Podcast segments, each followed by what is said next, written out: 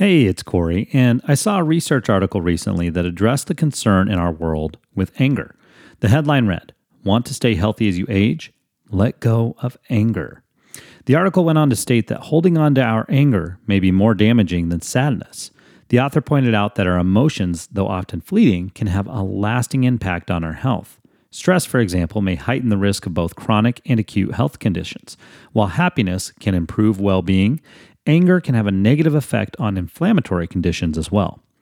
I find it interesting and very encouraging that the Apostle Paul gave the early church some great advice on handling anger in his letter to the Ephesians. Check out Ephesians 4 25 through 32. Therefore, each of you must put off falsehood and speak truthfully to your neighbor, for we are all members of one body. In your anger, do not sin.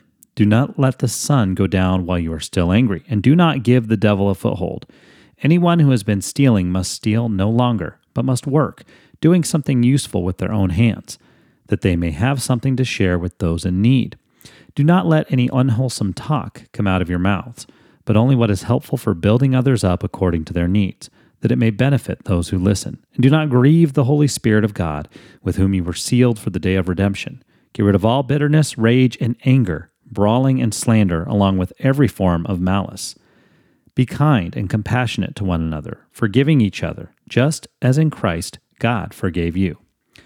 Today, I'm going to choose to let go of anger in my life as much as I can, and I hope that you will do the same. Have a blessed day.